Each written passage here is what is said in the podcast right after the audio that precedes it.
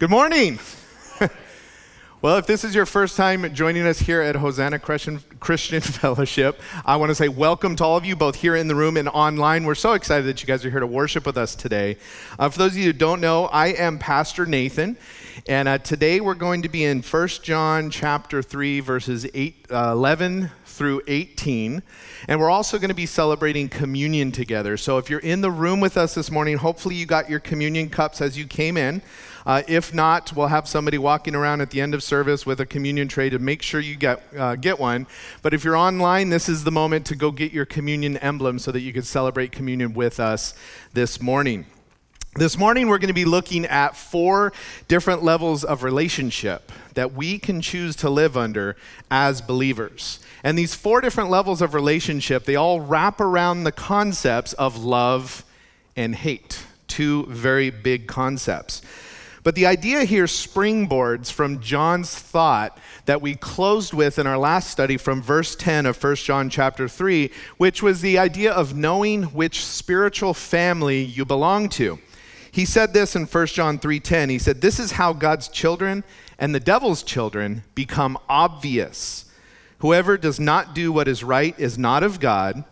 But here's the phrase, especially the one who does not love his brother or sister. If you don't know this, love is literally the circulatory, well, not literally, right? You say that when you mean metaphorically a lot, but love is the circulatory system of the church. Love is what makes the church operate. It's also the greatest characteristic of the new nature that we have been granted through our salvation and our regeneration in Jesus Christ. Now, if the arteries of love are clogged in the church, well, guess what happens? The church is in danger of having a spiritual heart attack.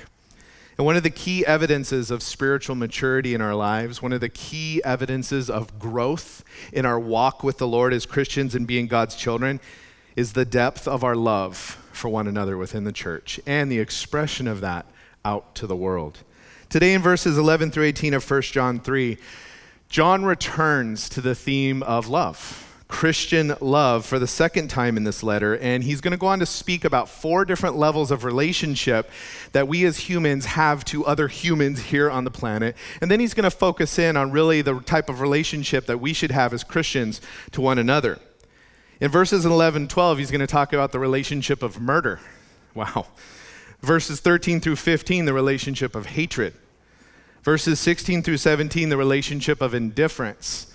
And then in verse 18, he's going to talk about Christian love in action. He opens up this section by reminding us that in the very beginning of our walk, and from the very beginning of our walk, from the very moment of our transformation into God's children, we have been taught through both word and example that we should love one another. That's the foundation of Christianity, right? And, and not only is it the foundation, but loving one another is in line with the very nature that we have been given, granted by God through our salvation. And it's completely contrary to the way of the world and the way that the world operates. Our calling and our equipping through the Holy Spirit to live according to the new nature that we have been granted by God um, really is the best evidence that we indeed have a new nature, that we are indeed God's children. And so John illustrates this with the example of Cain and Abel that we're going to talk about later. And he uses that illustration of Cain and Abel as a picture of the difference between people who profess to want to follow God and worship Him, but the difference between those who choose disobedience and those who choose um, righteousness. He goes on to discuss how our expression of love through action, through tangible demonstration, not just words, by effort, by compassionate intentionality is the exact opposite of the sin nature, is the thing that demonstrates our salvational relationship with God, and is ultimately exampled by Christ Himself, whose nature we are granted in salvation and whose likeness we bear as we endeavor to live in this world to glorify God. And incidentally, it's the very reason why the world hates Christians. It's the very reason why the world stands against those who profess Christ. According to John, he says it's because those who live for Christ, those who choose to live like Christ, those who choose to, to have a habit in their life of expressing godly love in action, the very action of doing that shines a light on the murderous, hateful, indifferent way of the godless world. John's already pointed out that the world may not understand us, Christians, because it doesn't understand God, but the world will know whose family we belong to. When we love one another the way God is calling us to, when we choose to love one another in a way that is ultimately completely foreign to the world, completely alien to them. And so, love, therefore, is kind of like a duty and a test. It's a duty in the sense that we're commanded as Christians, as Christ followers, to demonstrate love. We're, we're commanded to. But it's a test in that our practice for love for others, our practice for love with love for one another, demonstrates the reality, demonstrates the truth, demonstrates the nature that we are indeed God's children. But before we dive into all of that this morning, we want to spend time in worship because God is worthy. God is love. God loved us enough to die on the cross, to take our punishment upon himself, to offer us salvation and freedom in him. And that is definitely something to praise him for. Let's pray. Father, we thank you, God, so much for who you are. We thank you, God, for what you've done. We thank you, God, for our salvation. We thank you, God, that through faith in your sacrifice, we have been made your children. And Lord, as John penned earlier in this chapter, what great love it is that we would be called your children, Lord. But God, you then call us to demonstrate that love towards one another, Lord. It's a love that is beyond this world, a love that defies comprehension, but it is a love that changes lives. And God, when we express this love, the world is confused, bewildered, because they don't get it. But Lord, we are so thankful that you've granted us a new spirit and a new nature and an ability to love others the way you have loved us. And that through that demonstration of love, God, the world sees what you want for them, the, the desire you have to be in that love relationship with them.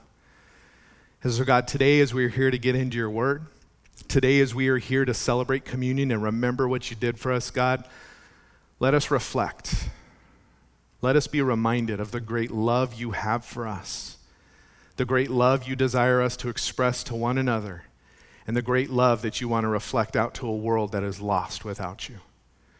God, we love you. We thank you. It's in Jesus' name we pray. Amen. We are in 1 John chapter 3 verses 11 through 18. I'm going to read the whole section to you, but I'm going to actually back up to verse 10 just for context. So, it says, This is how God's children and the devil's children become obvious. Whoever does not do what is right is not of God, especially the one who does not love his brother or sister. For this is the message you have heard from the beginning we should love one another. Unlike Cain, who was of the evil one and murdered his brother. And why did he murder him? Because his deeds were evil and his brothers were righteous. Do not be surprised, brothers and sisters, if the world hates you. We know that we have passed from death to life because we love our brothers and sisters. The one who does not love remains in death. Everyone who hates his brother or sister is a murderer, and you know that no murderer has eternal life residing in him. This is how we have come to know love. He laid down his life for us. We should also lay down our lives for our brothers and sisters. If anyone has this world's goods and sees a fellow believer in need but withholds compassion from him, how does God's love reside in him? Little children, let us not love in word or in speech, but in action and in truth.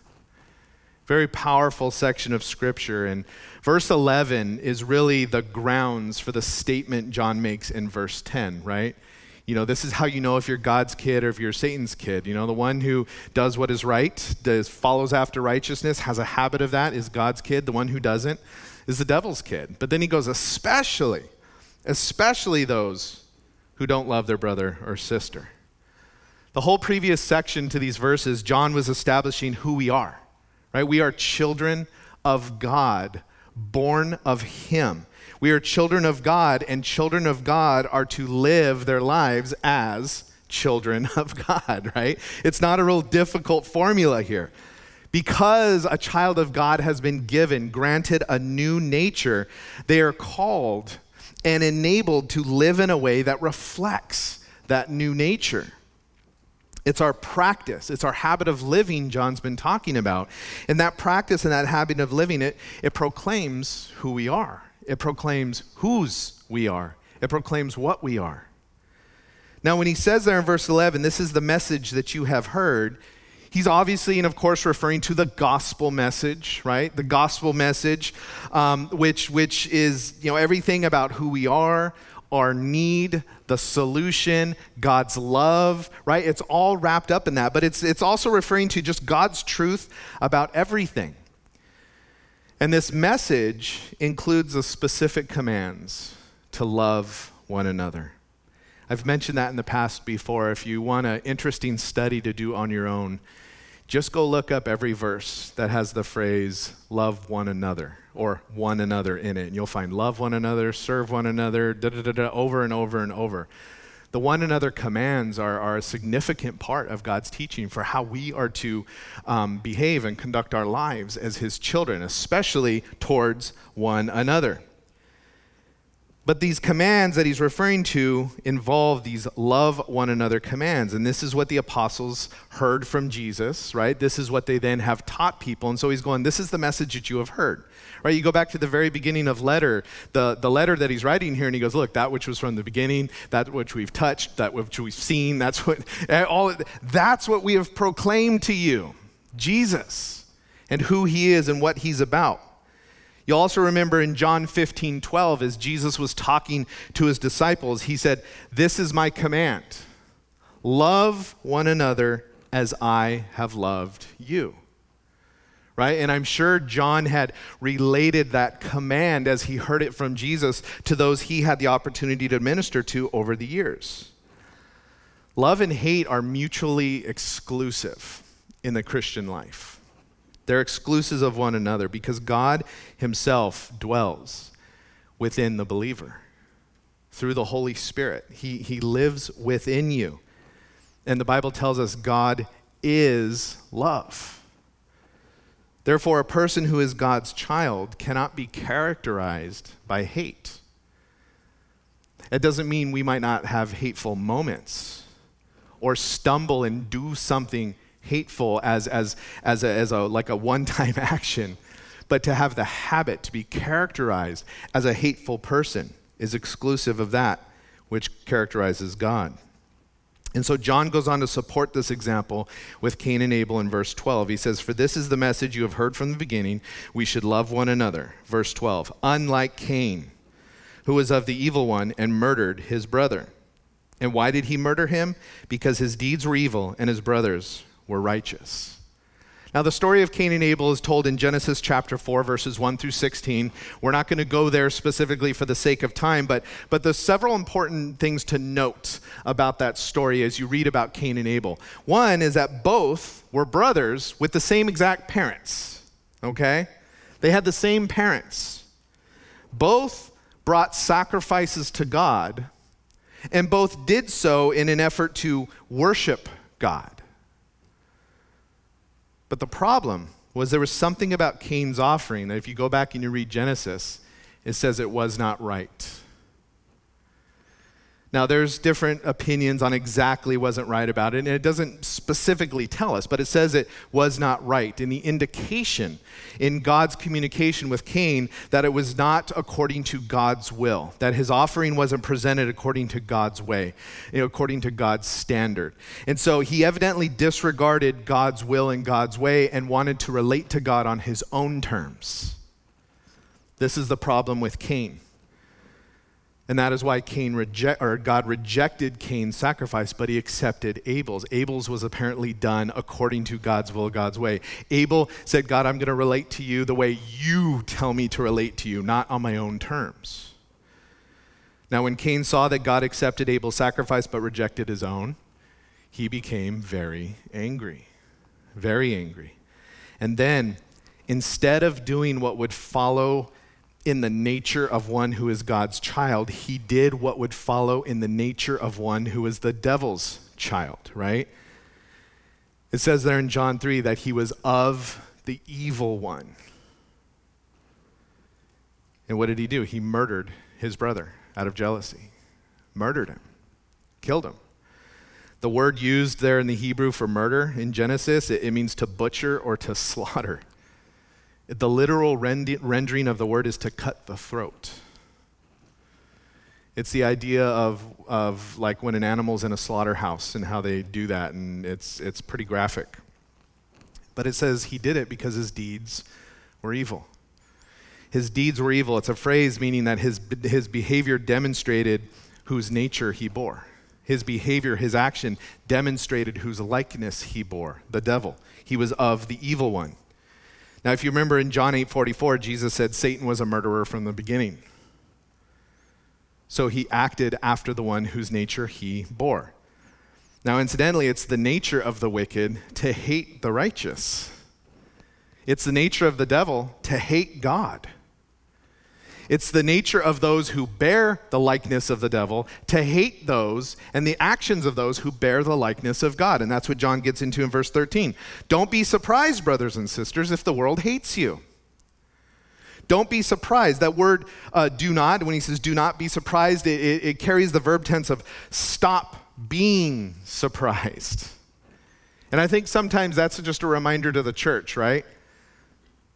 Like, we'll, we'll, oh, of course the world hates me, and then we'll go on in life and whatever, and then the world acts hateful towards us, and we're like, ah! He's like, stop being surprised. Stop being surprised at the world, people like Cain, hate you. Stop being surprised. It's their nature. It's their nature to come against you. The world hates Christians for the same reason Cain hated Abel. Abel's righteousness, which, which was his living according to God's standard, right? Living in obedience to God, uh, endeavoring to say, God, I want to do what you want me to do, right? All that, his righteousness, it was the result of his obedience to the Lord. As you choose to be obedient to the Lord, it, it's a righteousness that, that, that develops in your life and a part of your lifestyle and how you live. And Abel's obedience revealed Cain's disobedience. The fact that Abel said, I'm going to follow God and do things God's way, the way God is calling me to do it, it revealed Cain's disobedience and his unrighteousness for what it was. Ultimately selfish, ultimately about him and not God. He was first, he was number one. And yet, in his endeavor to, well, well, I'm still going to try and have a form of godliness, ultimately, God said, No, I reject your sacrifice because you, you don't come to me on your terms, you come to me on my terms because I'm God Almighty, you're not. Now, when it says, don't be surprised if the world hates you, that word hates, the verb tense is, is in the present tense. It means a, a continuous, ongoing state of hostility. And so, those who are of the fallen, demonic, in, demonically influenced system, that's what he means there by the world, this whole system of, of existence that stands against God when they have habitual conduct of, of hating you ongoing, you know, don't, don't be surprised because it's in line with their nature.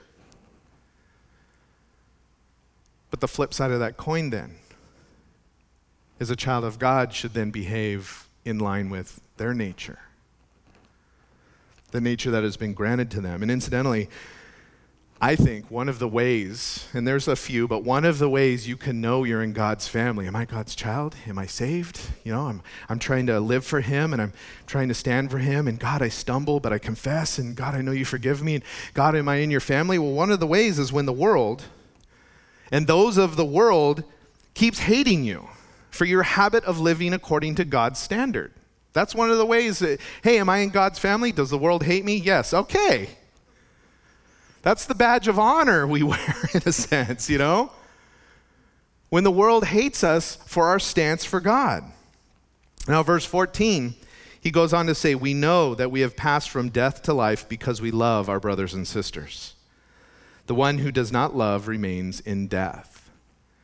So here, John is using the concepts of death and life metaphorically to refer to saved and unsaved That's what he's referring to when he says death and life. So when he goes, we know that we have passed from death to life, he's talking about those that have experienced this permanent change from the state of being unsaved to the state of being saved, to not being God's child to being God's child, to having just the old nature to now having the new nature that is granted to us through regeneration. This is what he's referring to. And so, death in this context is talking about spiritual death or being spiritually dead.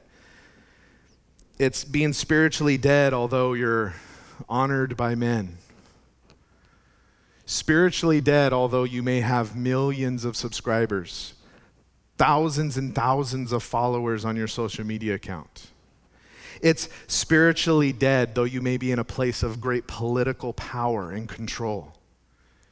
It's spiritually dead, although you may be well educated and just have, you know, just degree after degree after degree, or have great wealth and, and resource to, to, to make things happen.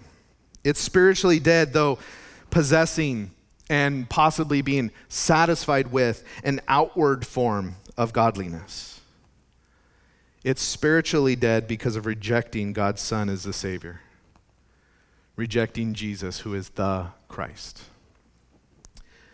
Now, this difference from, from saved and unsaved, it's, it's depicted in various ways in Scripture, and John's used a number of them, right?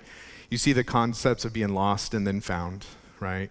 You have the concepts of being blind and then seen, the concept of being bound up and then free, the, the idea of being sick and then made well, walking in darkness, walking in the light. But I think one of the most severe and startling contrasts is going from death to life.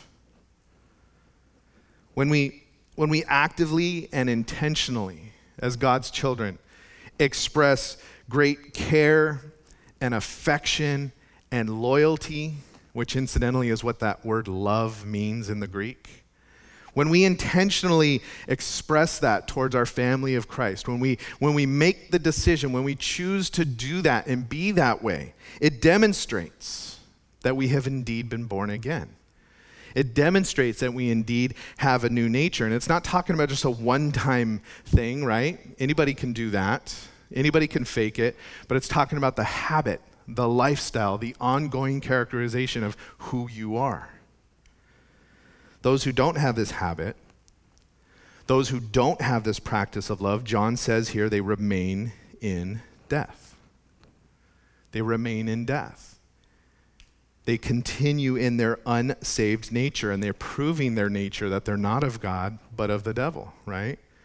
That idea of remain in death there, it's almost uh, the idea is that they stink of the grave, is what he's talking about. You ever ran into somebody like that, that maybe they profess a faith, but the way they treat people, you're like, yeah, that's stinky. That doesn't smell right. You know, this is the idea here. So, verse 15, he says, Everyone who hates his brother or sister is a murderer and you know that no murderer has eternal life residing in him. Now, you might read that and go, wait a second. How is one who hates somebody a murderer? Right? Aren't those two different things? Well, Jesus himself answered this question in Matthew chapter 5. Verse 21 of Matthew 5, he said, You have heard it, you have heard that it was said to our ancestors, Do not murder and whoever murders will be subject to judgment. One of the things that the religious elite prided themselves on is we, we follow the law. You know, I've never physically killed anybody. I've never struck anybody down and, and, and murdered them. But look what Jesus goes on to say. But I tell you, everyone who is angry with his brother or his sister will be subject to judgment. Wow, that just caught all of us in the net, didn't it? Whoever insults his brother or sister will be subject to the court. Whoever says, you fool, will be subject to hellfire. Now, the word angry there just simply means annoyance or, or displeasure that, that, that ends up with hostility towards someone. It's an annoyance or a displeasure that leads to the idea of, like, gosh, I just wish someone would just take them out. I wish they would just be gone. When he says every whoever insults his brother, it's interesting. Insults, it's a term of abuse that was used in the culture to put someone down by insulting their intelligence. Today it would be calling someone an idiot. Verbal abuse.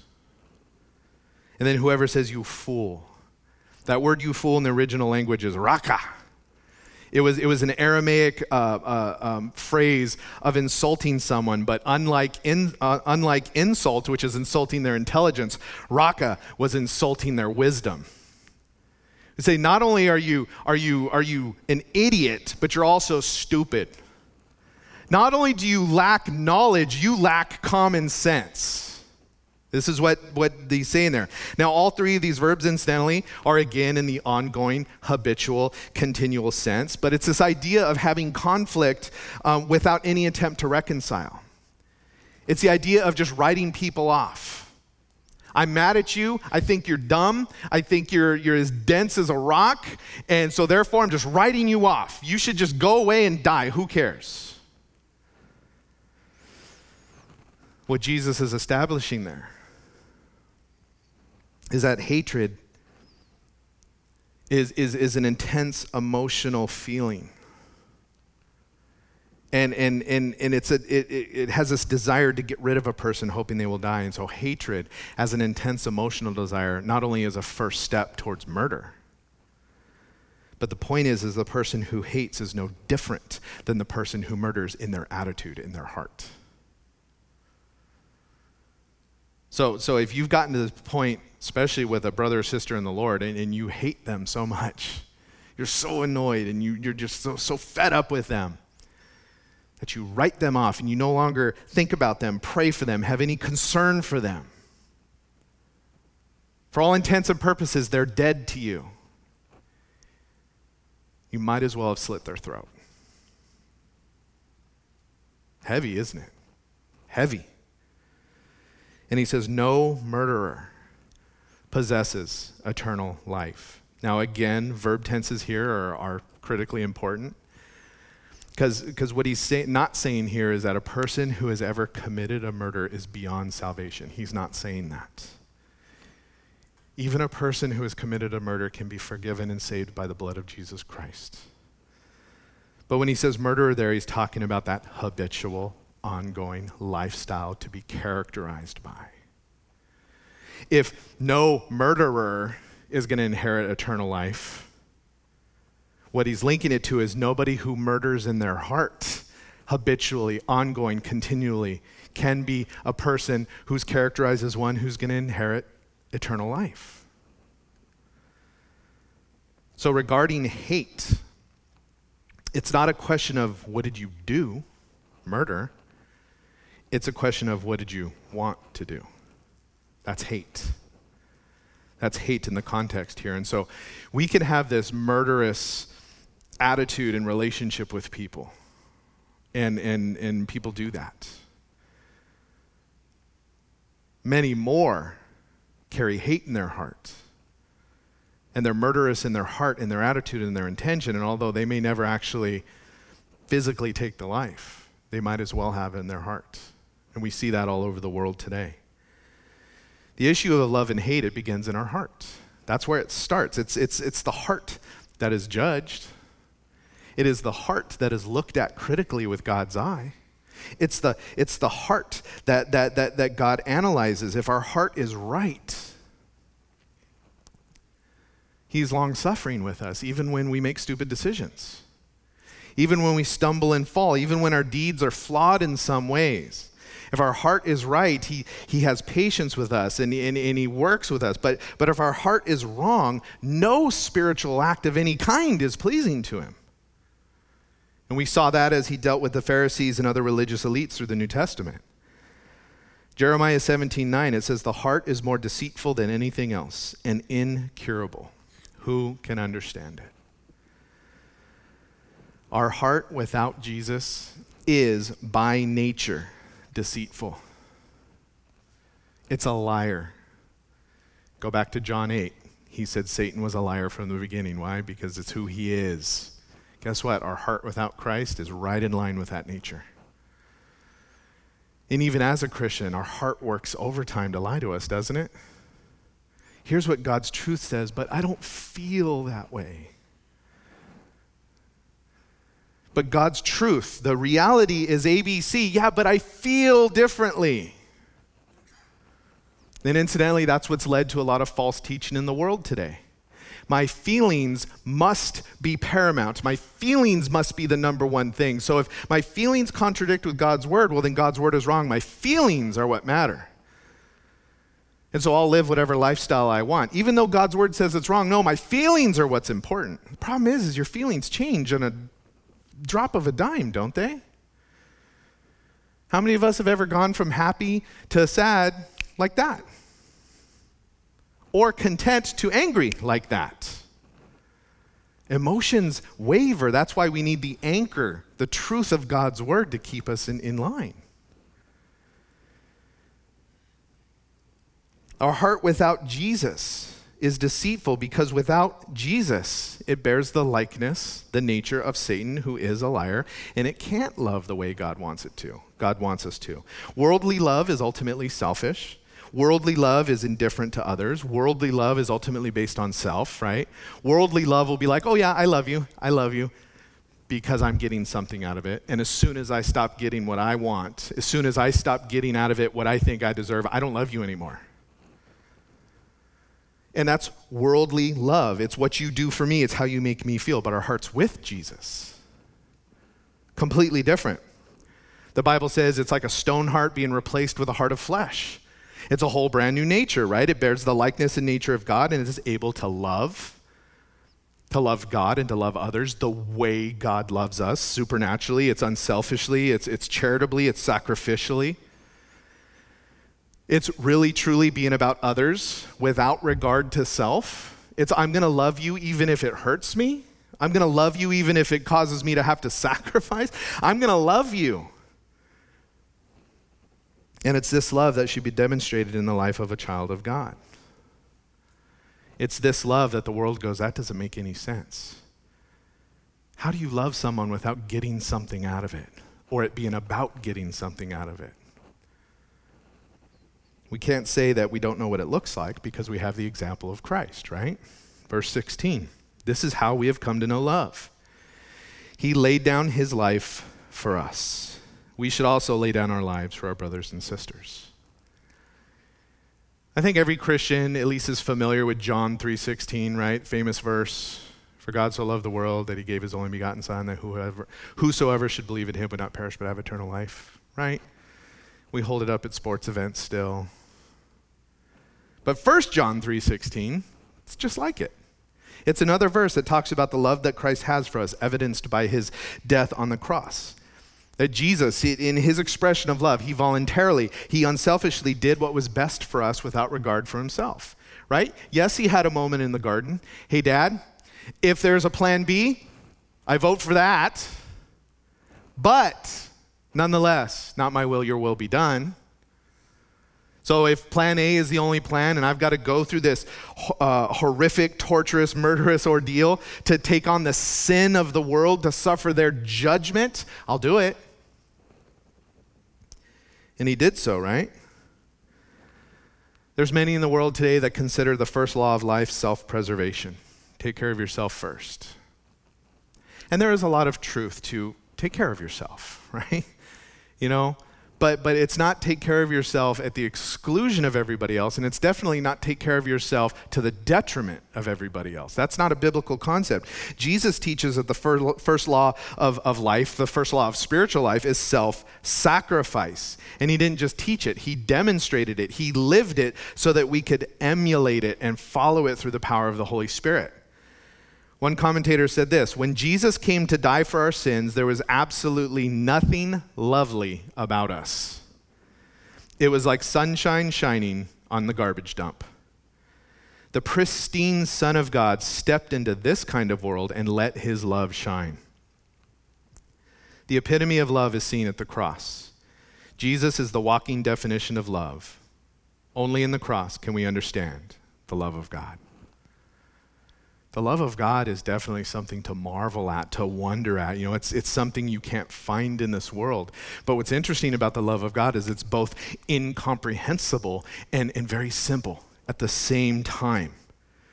Karl Barth, who's a Swiss theologian, once gave a lecture at, at a Union Seminary in Richmond, Virginia, some big famous seminary. And after this long lecture, he had a student come up to him. And uh, I don't know, I didn't get the gist that the student was trying to catch him or whatever, but the student said, Hey, can you state everything you believe in one statement? Can you sum up everything you believe in one phrase? And so Karl Barth thought about it and he said, Yeah, I think I can summarize my theology with this one statement Jesus loves me, this I know, for the Bible tells me so.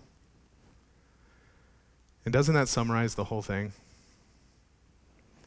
You know, Jesus' death on the cross was once for all. That means his work on the cross is done once for all, forever. It's not a work that has to be un or redone. It's not a work that can be undone. It's a work that is finished. And this is how we ultimately know true love. This is how we know godly love through the ultimate sacrifice of Jesus Christ. And it sets the example of the self sacrificial love that we are to emulate. It's, it's the type of love that's foreign to this world, it's the type of love that is impossible without Christ. It's a type of love that is only possible through the new nature granted to us in salvation. And therefore, that's why it's an evidence that we have a new nature when we love in a way we can't otherwise. Now, although it's entirely possible that a Christian would be called upon to, to literally lay down their life for another, and that has happened, and there are testimonies of that, more often we are called to, to show our love to one another in, in less drastic ways. And so John moves on to this in verse 17. He says, If anyone has this world's goods and sees a fellow believer in need, with, but withholds compassion from him, how does God's love reside in him? Now, have you noticed there's a shift from brothers and sisters, plural, that he's been talking about? Hey, brothers and sisters. Hey, brothers and sisters. Now he shifts to fellow believer, singular. Right? The idea is that John is individualizing our call to love in specific circumstances, specific people. It can be sometimes easy to say, oh, yeah, I love everybody in general, and simply use that as an excuse to love nobody in particular. Oh, yeah, I know, I'm all about love. Well, let's see it. Let, let, let, let's see it, right? Now, a quick note, lest anybody feels like an impossible standard is set here in the Bible, right? If we're to love everybody, does that mean we have to like everybody? How do I go about loving people I don't like, even if they're in the family of God? I'm asking this question because some of you are asking this question right now in your head. There's people in our lives that we may not like, and God says, Love them. You're like, How do I do that? That's really hard, right? Well, practically, uh, there, there, seems to be a clear difference between liking and loving. Um, I mean, common sense and life experience make it clear to me, anyways, that, that we simply cannot and, and likely will not like everybody we meet in our entire life, even in the church family. Right? There's levels of relationship even within that. You know, it's, it's, it's, it's personalities and, and temperament and behavior and mannerisms and a, and a whole bunch of stuff that, that I, I think make it unlikely and inevitable that, that we're going to like some people more than we like other people. Right? It's just a, a kind of a, the deal. But in that, don't forget, not everybody likes you either. Don't forget. Okay, not everybody likes you either. Liking somebody is, is largely a function of personal preference, right? You know, my personality gets, a, you know, conflicts with that or gets along with, you know, that's liking. But loving, loving, however, it's a matter of obedience to Christ and the Word of God. Loving goes past the superficial it, it, it, loving drills down to the very essence of who a person is, and it overcomes obstacles, it overcomes excuses. Godly love goes all the way to the point to say, although I might not like a person, I'm going to minimize those things I don't like so I could see them the way Christ sees them. And in doing that, seeing them that way, opens up the door to then acting towards them, loving them in a Christ like way. That's one of the keys to, to relational harmony, in my opinion. We all have things that make someone, it could be our spouse, it could be our friends, it could be our kids and coworkers. We all have things in us, whether it's our personality, our behavior, our temperament, that just simply push buttons in other people. Like for some reason, they're like, oh, that just drives me nuts. And I always go, hmm, how much in my life might drive God nuts? But God says, you know what? I love you. Now I think God likes me too and likes all of us too, but you know the idea is is look, those things that might create reasons for me to want to separate from you, I'm going to minimize those things so that we have a connection. And we have that connection to the blood of Jesus Christ. Loving people incidentally does mean treating them as if you did like them. Even though they might irritate you or get under your skin here and there, it's, it's you choosing to act towards them in a way that would please Christ. It's choosing to act towards them and, and exhibiting the behavior. How would Christ act towards them and treat them? And that's why we have the example of Jesus. The very nature of Christian loving comes out of the nature of Christ. And if you have that nature of Christ, then it's going to be a behavior that acts and gives and expresses itself unsacrificially, uh, unselfishly, unsacrificially, unselfishly, and sacrificially towards others. And verse 17 gives a, a vivid picture of that, right? When he says the world's goods. You have the world's goods, right? That, that word simply means livelihood. It means having the resources whereby one lives it's not saying that you're rich in this world's goods. It's not saying you have such abundance and extra. No, it's talking about the average, ordinary person who just simply has the basics of livelihood at their disposal and is then able to help someone in need. This is where the sacrificial part of loving comes in, right? The other day, I had an opportunity and someone there was someone who um, their uh, wash machine broke and they're like, I literally have no means to get this fixed. I was like, well, I've been saving up money for ABC, but I have the opportunity, although it's kind of sacrificial at this point because I'm losing out on something else. You know what? Their need is, is great. And so it was an opportunity to say, hey, I'll buy a washing machine for you. And they were like, I was just asking to get it fixed. And I'm like, no, nah, let's just get a new one. You know, it, it's that type of practical thing. You know, you, you, you might have to sacrifice on something, but you're willing to for the needs of others. I don't say that to brag, it was just an example of, of, of practically reaching out to meet the needs of somebody. Sometimes we can, but we don't want to. And that's where we make the bridge to loving somebody the way Christ loved us. He says, if you see your fellow believer, the phrase there is more than just a visual notice, it's a careful um, awareness of the situation. It's not just like, oh, I see them. Hey, how you doing? Hey, God bless you. It's like, no, no, no, I'm, a, I'm aware. I, I, I know what's going on. I know what the need is, and I know I can help. But the person who sees their fellow believer and withholds compassion, how does the love of God reside in them? Withholds compassion is better rendered closes their heart closes their heart. It's the idea of slamming the door, locking it, throwing away the key. It's the idea of being indifferent. You have a great need. I know I could meet it, but eh, whatever. It doesn't really matter to me. I don't care that much. And then he asks this rhetorical question How does the love of God reside in that person? You know, if we don't have the habit of, of loving others, in, in, in, in trying to follow the example of, of how Christ loved us sacrificially, if we don't have that habit um, to the world, to those around us, but especially those in the family of God, he, he's questioning whether or not the love of God resides in you. He's saying, how, how does it reside in that person? So, as John has been saying, there's this whole section it's, it's, it's about what is the norm of your life? What is the habit of your life? What is, the, what is the practice of your life? It's not about perfect execution without error but what characterizes you? What is the overall general direction of how you live your life and how you behave in specific in the specific context of how you love one another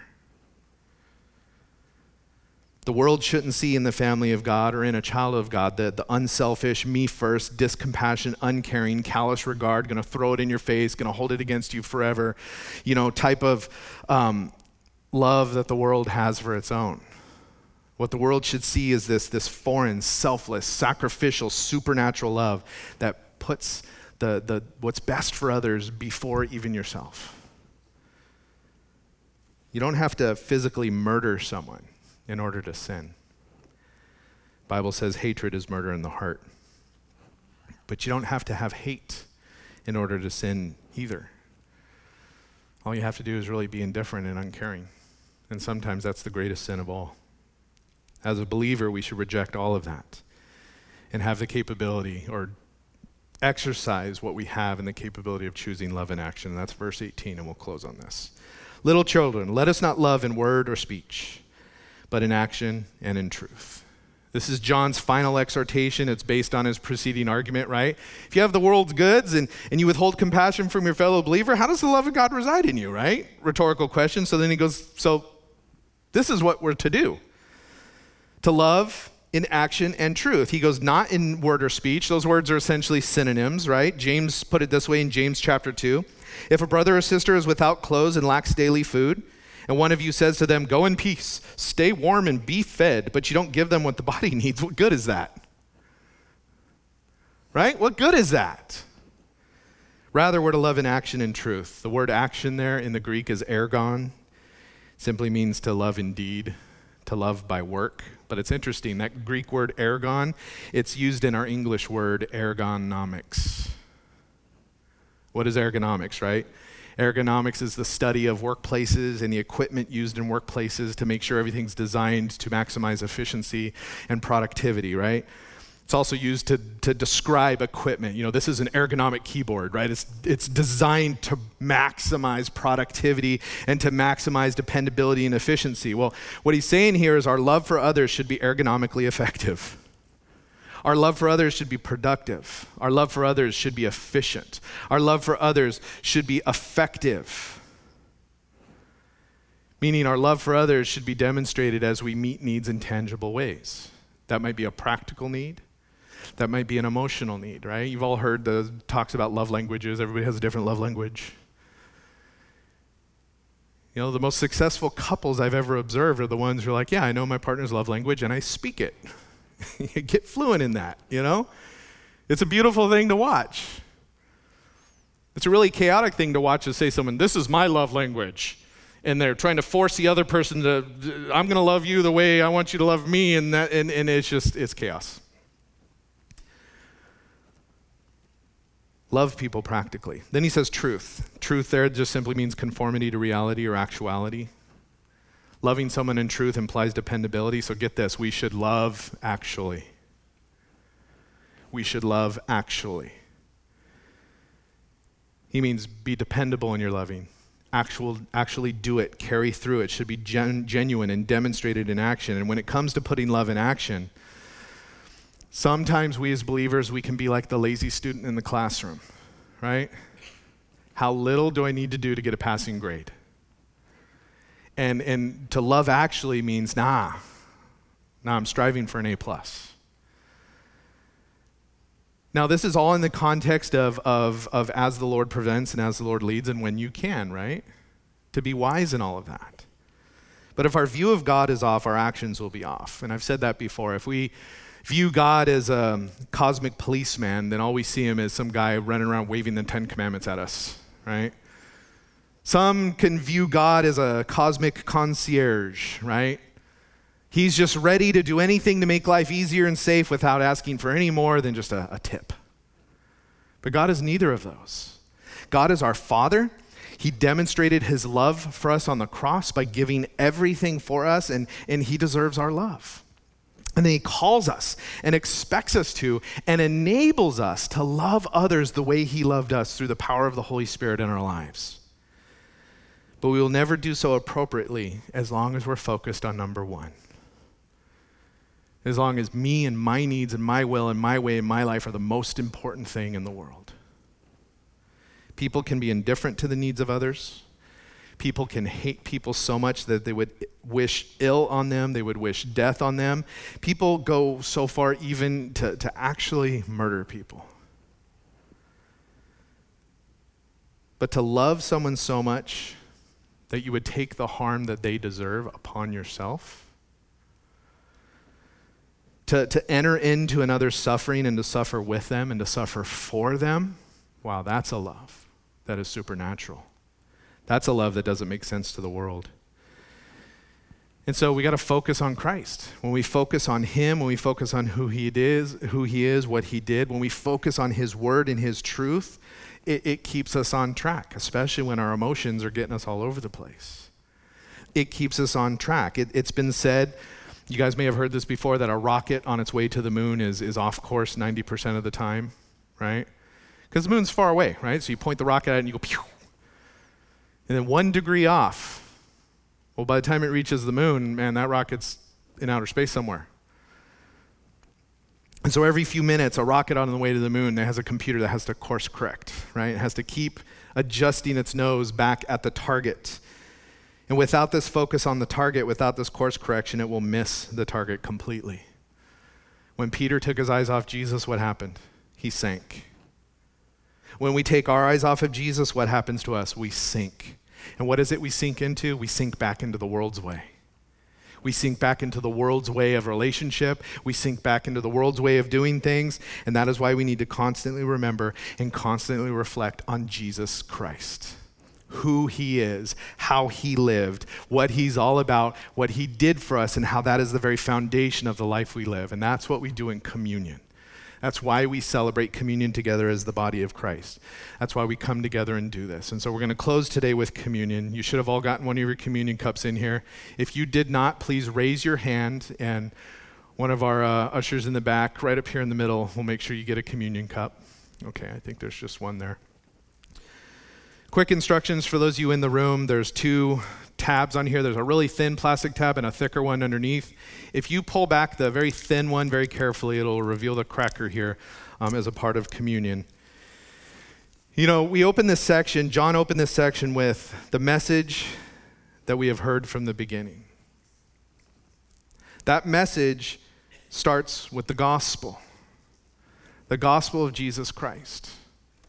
The very reason God came to this earth to die for us. And on the last night of his being here on the earth, on the eve of his crucifixion, the, the Word of God tells us that he, he took the bread as a part of this Last Supper. He broke the bread and he gave it to his disciples. He said, This is my body, which is for you. Do this in remembrance of me. And that's what we do today.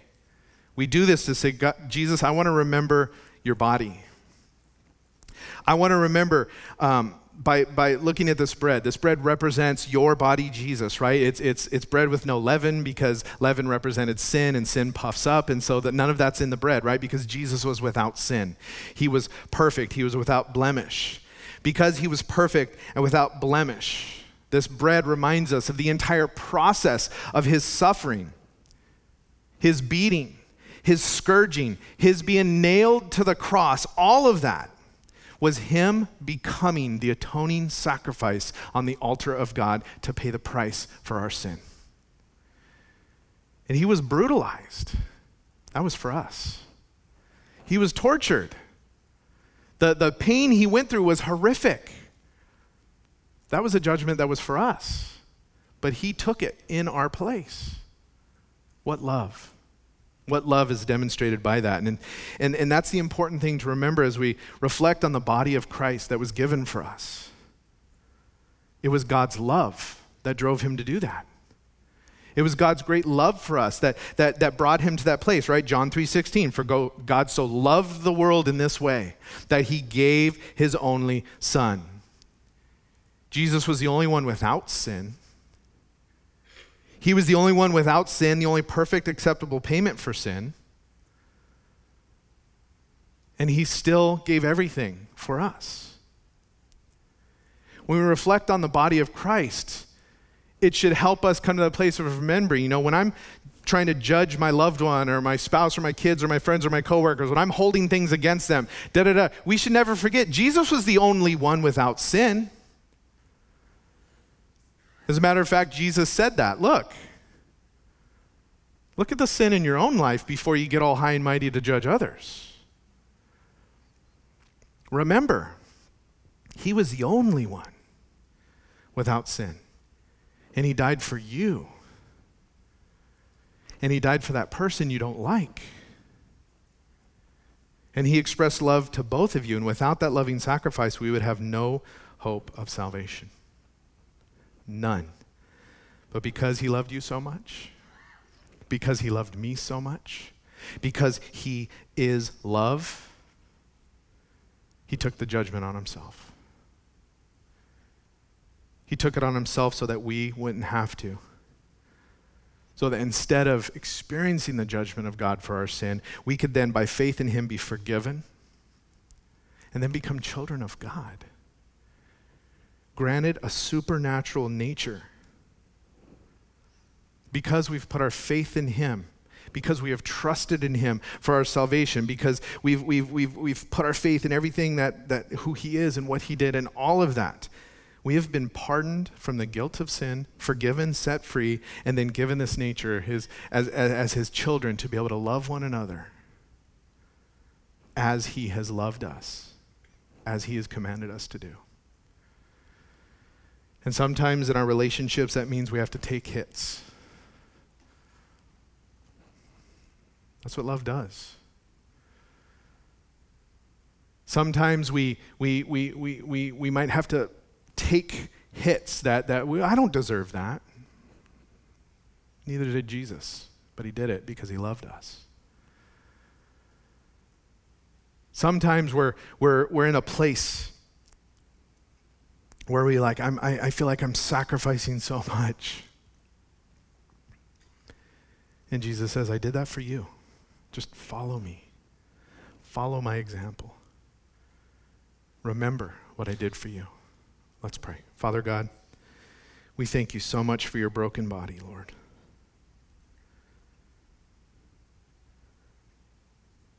Lord, we, we say that in the context, God, of, of, of your body being pierced and, and, and cut and brutalized, Lord. But we know, according to Scripture, not a bone in your body was broken.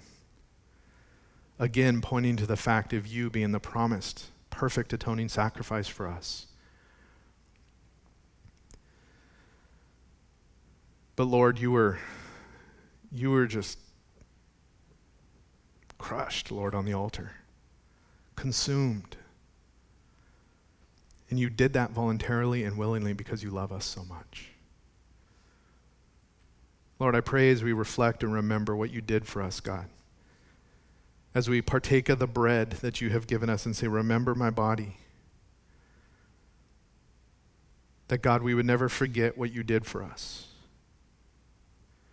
And that God, as your children, as believers, we would endeavor to live that way, God. That we would say, Holy Spirit, please empower me to do what I can't do on my own, to love as you loved, to forgive as you forgave, to extend grace and mercy as you did. And Lord, we wouldn't let the devil get into our minds as, as, as some of us have, have broken relationships. That we wouldn't let the devil get into our mind and get us all puffed up on what we deserve and what's, what's just and what's. Ju- that we would say, I want to love the way God loves. Because he loved me. Because he gave it all for me. God, we thank you so much for that. We don't deserve it. And we know we don't deserve it, but we're so grateful for it. We love you. Let's partake together.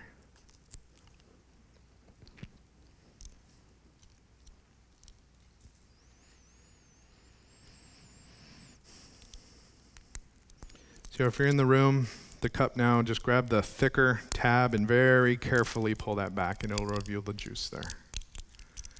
You know, when Jesus was with his disciples, he then took the cup, it says, and told them, This is the new covenant in my blood.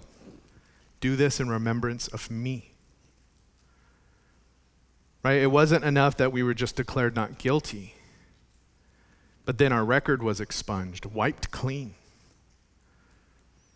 That if God would go back and look at our record, he would say, There's nothing there. He would be able to look at us through the blood of Christ and say, You have never done one single thing wrong. And we know. But He loves us that much to wipe it clean, to never hold it against us, to never bring it up again, but to instead then help us every single day as we say, God, I'm so grateful for your death for me. And God, I messed up again. And he says, Well, I've forgiven you again. Let's get up and keep walking. How glorious that is. He wants us to remember that in him and through him and because of him and nothing else, we're washed clean, completely, born again with that clean record. All sin, including murder, hate, indifference, all paid for and washed away by his blood. And it was all because of his loving sacrifice. Through our faith in his atonement, that we now can live every single day and every single moment, cleansed and empowered to forgive the way he forgives, and, and, and empowered to be righteous as he is righteous, and empowered to love as he loves. We remember that he laid down his life for us we remember that he did not withhold compassion from us, but instead gave everything and so in communion here, we remember. We express gratitude and, and, and our thanks by committing to living the love that God has for us. To live that out as we love one another, not just in word and speech, but in action and in truth as He did for us. Father God, we thank you so much, Lord, for your shed blood. God, it's your blood that washed us clean. How dare we, Lord, hold a record against one another when you hold no record against us? Lord, we want to love as you loved us. God, and you gave the ultimate example of giving your entire life. And Lord, not all of us may be called to that specifically, Lord, but we are called to love in action and in truth. Help us to do that, even when it's sacrificial, even when it hurts. Help us to do that, even when the devil's telling us, no, you deserve something else. Lord, help us to love others the way you loved us. To wipe away the record of wrongs, to forgive and move on, as you did in our lives. Thank you for setting us free. Thank you for loving us this much. In Jesus' name, let's partake together.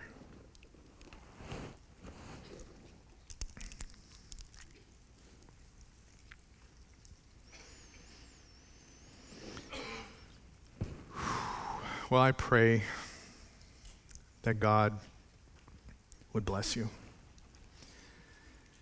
I pray God would restore what's broken. I pray God would fix what's amiss. That if there's indifference in your heart, if there's hate in your heart,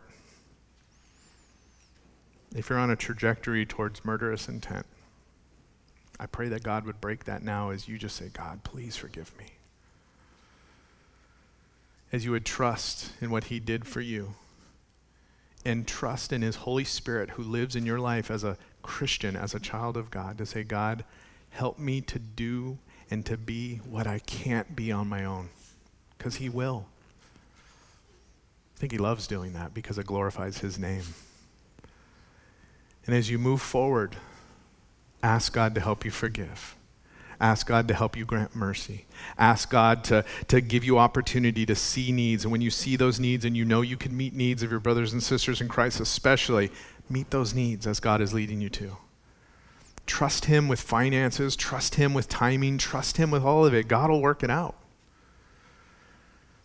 But as we love one another, as a church here at Hosanna and, and, and as the body of Christ around the world, the world will continue to see something that absolutely makes no sense to it. And for some, that example, that love, would draw them out of the darkness towards the light that we would have the opportunity to tell them about Jesus and to share the opportunity that they too have for forgiveness and hallelujah when another soul gets saved. Amen. God bless you guys.